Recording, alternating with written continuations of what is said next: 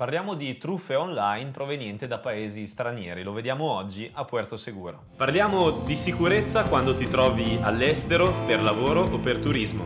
Scopriamo cosa fare sempre e cosa non fare mai. Benvenuti a Puerto Seguro. Bene, parliamo di truffe online provenienti da paesi esteri e partiamo con una situazione reale che ho vissuto e che poi commentiamo insieme anche per capire come, come prevenire e poi come, come, agire qualora si presentasse il problema. Un po' di tempo fa eh, ricevo, eh, ricevo una, un messaggio su LinkedIn, eh, noi siamo molto operativi su LinkedIn perché ci è necessario per lavoro in tema export, un potenziale cliente mi dice che è molto interessato ai nostri servizi per quanto riguarda una catena di alberghi che insiste sul Medio Oriente e sui paesi del Golfo Persico. Questa persona è molto informata su quello che faccio io, sa praticamente tutto quanto, è molto circostanziata in quello che chiede e anche in quello che dice e la rete di alberghi di cui parla sembra estremamente credibile, mm-hmm. quindi una rete di alberghi, alcuni io li conosco, che stanno nei paesi degli Emirati Arabi Uniti, dell'Arabia Saudita, del Bahrain. Mi chiede, questa persona mi chiede eh, come mai io operi in determinati paesi, lo vedo molto sul pezzo per quanto riguarda uno stato in cui vado spesso che è il Bahrain, mi dice ah sì sì, conosco, certo. conosco bene, là effettivamente abbiamo eh, un paio di strutture e saremmo molto interessati a questi servizi legati allo stesso tempo al marketing e all'export per questa catena.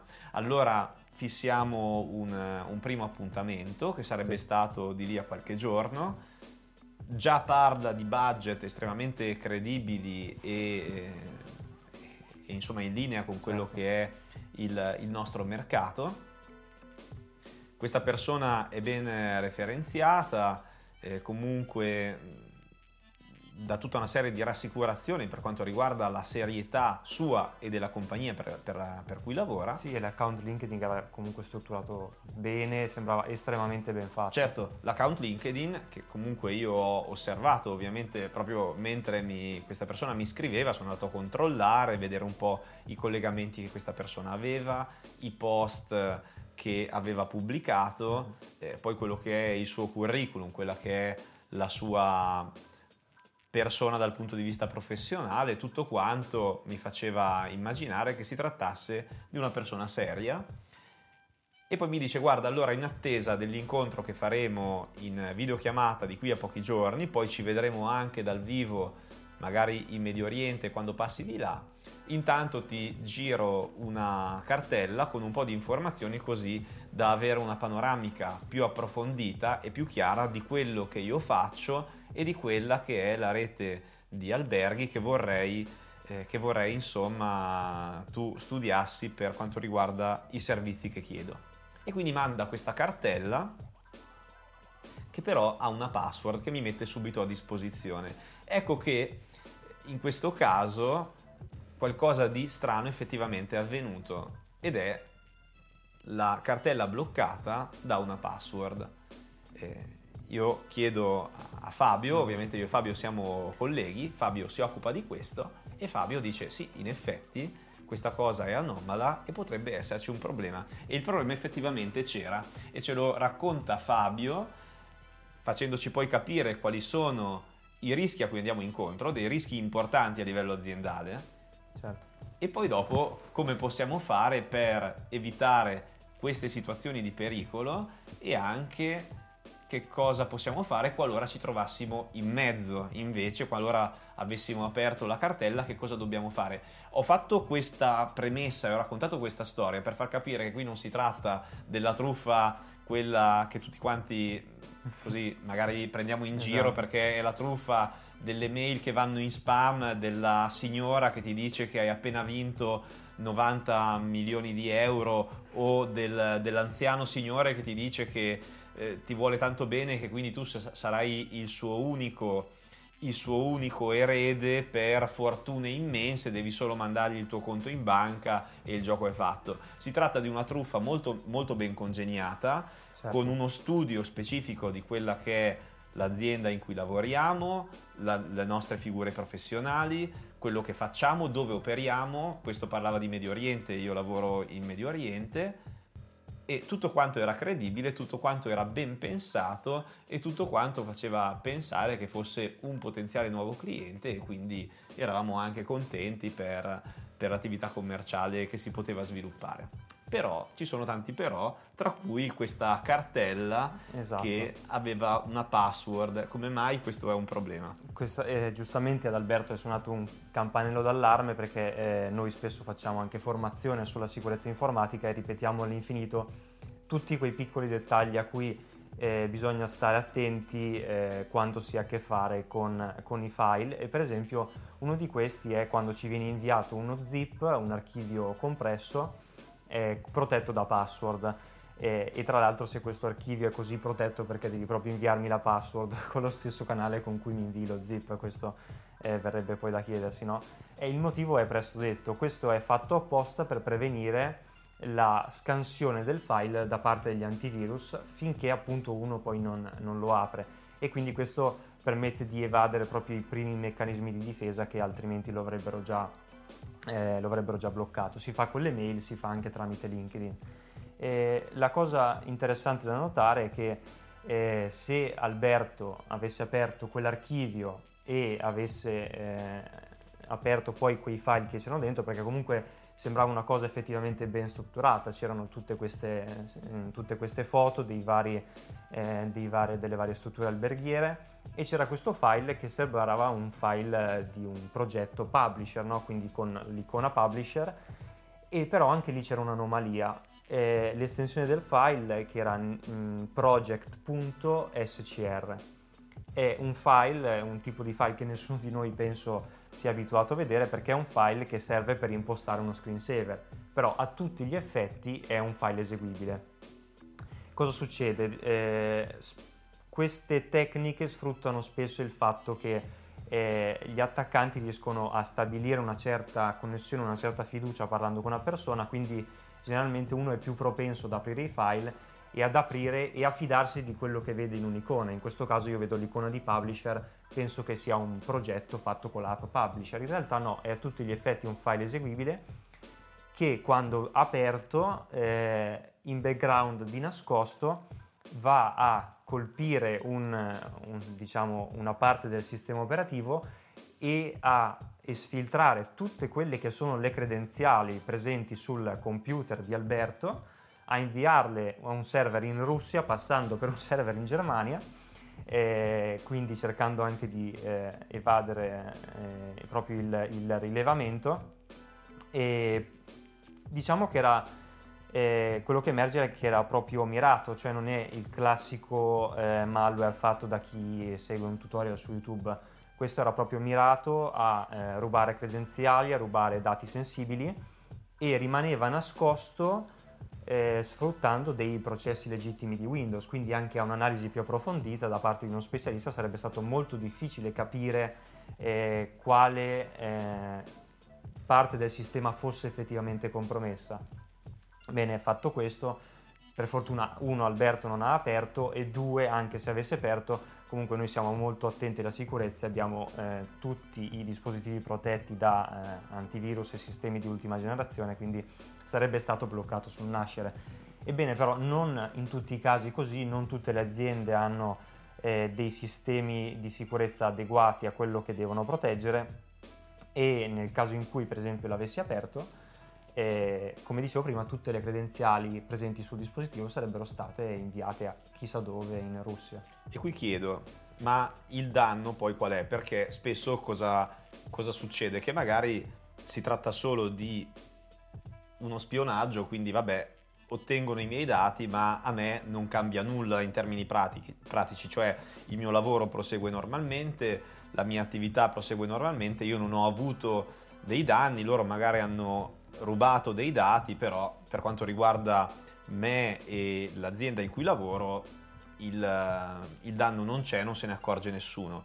È così oppure ci possono essere dei danni reali, cioè dei problemi no, no. grossi certo. a cui possiamo andare incontro? Perché questo è l'aspetto più interessante, cioè spesso magari sappiamo che ci sono dei virus ma non, non abbiamo la percezione del danno e, perché sì, certo. il danno per chi magari non è all'interno del mondo cyber il danno non c'è, non è visibile, quindi tutto certo. va avanti normalmente. E in quel caso sarebbe stato ancora meno visibile perché era, diciamo, io poi ho condotto un'analisi sia statica che dinamica su questo tipo di malware che era stato creato apposta per colpire questa, mh, questo particolare bersaglio, in questo caso Alberto, eh, perché era studiato per rendere estremamente difficile la sua analisi. E comunque poi attraverso vari sistemi siamo riusciti a capire il suo funzionamento e il rischio sostanzialmente qual era? Questo malware si esegue, rimane nascosto in background e dopo aver sfiltrato tutte le credenziali che riesce ad esfiltrare, diciamo crea una connessione persistente con l'attaccante, con, proprio con un server di comando e controllo e abbiamo visto che dopo circa un'ora che questa connessione era avvenuta, ovviamente su una macchina, eh, su una macchina virtuale protetta, abbiamo visto che c'è stata effettivamente una connessione da parte di server in Russia verso eh, il, il PC compromesso.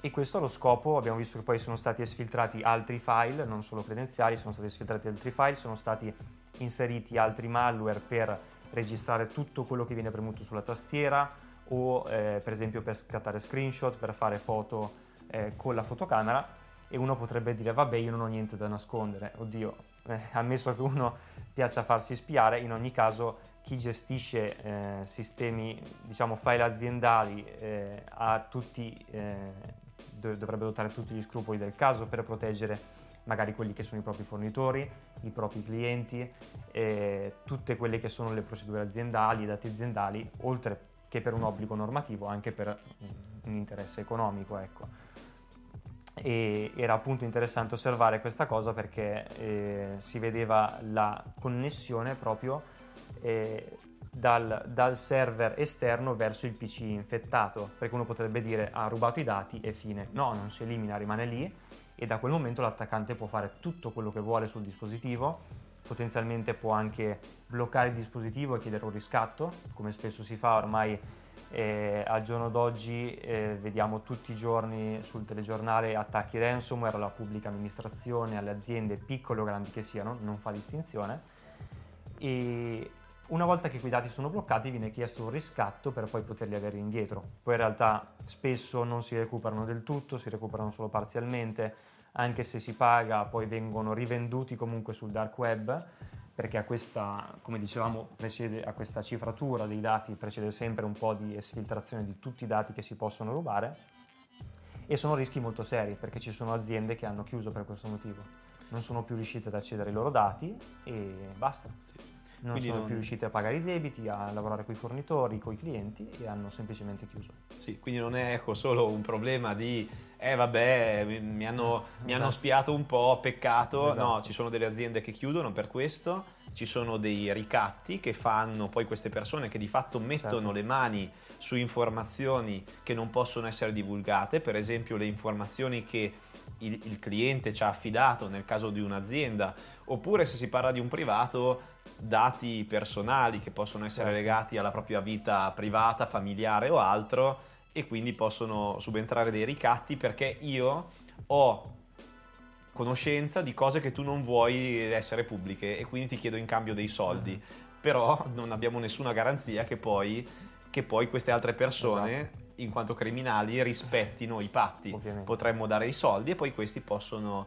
possono eseguire in parte quello che avevano promesso o non farlo per nulla e portarci grandissimi problemi a livello personale oppure se si parla di un'azienda addirittura si può parlare di chiusura, si può parlare di danni economici importanti. Anche sanzioni legali importanti perché è un aspetto mh, più sottovalutato perché spesso si, quando succedono questi incidenti si tende a tenerlo a dire ma, ma teniamolo nascosto, non diciamo nulla, in realtà c'è un, proprio un obbligo di... Eh, di segnalare questa compromissione, soprattutto per chi lavora in certi settori, ma in generale quando si subisce una violazione di sicurezza va segnalata e, e in genere sarebbe anche il caso di farsi aiutare da aziende esterne specializzate che sappiano come gestire questi incidenti per evitare di peggiorare la situazione. Quindi oltre al danno economico della sottrazione dei propri dati e de, magari dover o voler pagare il riscatto, c'è anche la sanzione dall'altra parte che arriva da, da, per non aver rispettato gli obblighi di legge sulla privacy. Qui parliamo di sicurezza all'estero e che cosa si fa quando si, si va all'estero per fare degli investimenti, per lavorare. È chiaro che tutto ciò che internet ci consente di fare da sì. casa lo facciamo da casa e quindi andiamo a testare il mercato da qui, andiamo a prendere contatti da qui e quindi internet è in realtà la vera porta verso i mercati esteri e questo avviene in realtà anche quando magari non lo facciamo per lavoro ma per uh, turismo. Naturalmente prima di tutto andiamo a vedere sui vari sì. portali e tanti magari vanno anche a prendere contatti con strutture locali o altro. Quando però ci spostiamo di paese ci spostiamo anche di cultura e quindi abbassiamo le difese perché comunque pensiamo che magari per esempio una cartella protetta da password sia normale in quel paese ed ecco che cadiamo in trappole che possono essere importanti, che possono portarci a gravi conseguenze. Quindi Fabio, giusto per concludere, quali sono quei tre consigli importanti che vuoi dare per evitare questo tipo di truffe che possono provenire da paesi esteri e che ci possono mettere in eh, pasticcia anche molto seri. Certo, assolutamente. Eh, diciamo che qui tutto è partito perché tu ovviamente per lavoro devi condividere molte informazioni su quello che fai, magari dove vai e quindi anche gli attaccanti hanno tutta una serie di informazioni che poi possono usare contro di te. Ovviamente eh, come proteggersi, di sicuro una soluzione eh, non è né cancellarsi dai social né evitare di condividere informazioni sui social. Ovviamente abbiamo necessità di usare LinkedIn o tanti altri strumenti per poter comunicare e scambiare informazioni. E ovviamente bisogna stare attenti a quello che si condivide, magari se possibile non condividere in tempo reale i propri spostamenti sui, sui viaggi che si fanno. E ad ogni modo, come prevenire un attacco simile a quello che è stato mh, fatto nei tuoi confronti? Banalmente, quello sarebbe stato prevenibile con le solite buone prassi di base, quindi dispositivi aggiornati, proprio perché quell'attacco sfruttava una vulnerabilità di Windows che è stata poi corretta con un aggiornamento e eh, avere sempre un antivirus, eh, in, questo, in caso di aziende anche soluzioni un po' più avanzate del classico antivirus, per proteggersi da questi tipi di, di, malware che sarebbe stato, abbiamo poi fatto delle prove, sarebbe stato bloccato sul nascere, non si sarebbe nemmeno eseguito se si avesse avuto un antivirus sul proprio dispositivo. Quindi i tre punti diventano tenere alta la guardia, poi aggiornare i dispositivi e poi dotarsi di un buon antivirus, certo. E, e poi Ecco, le casistiche sono tante, i temi sono tanti e sicuramente torneremo su questo aspetto legato certo. torneremo su questo aspetto legato alla sicurezza. Intanto grazie a Fabio per questi eh, interessanti approfondimenti e grazie a voi che ci avete ascoltato. Torneremo ancora a parlare di sicurezza quando ci troviamo all'estero, nel virtuale così come anche nel reale. A prestissimo, ci vediamo a Puerto Seguro.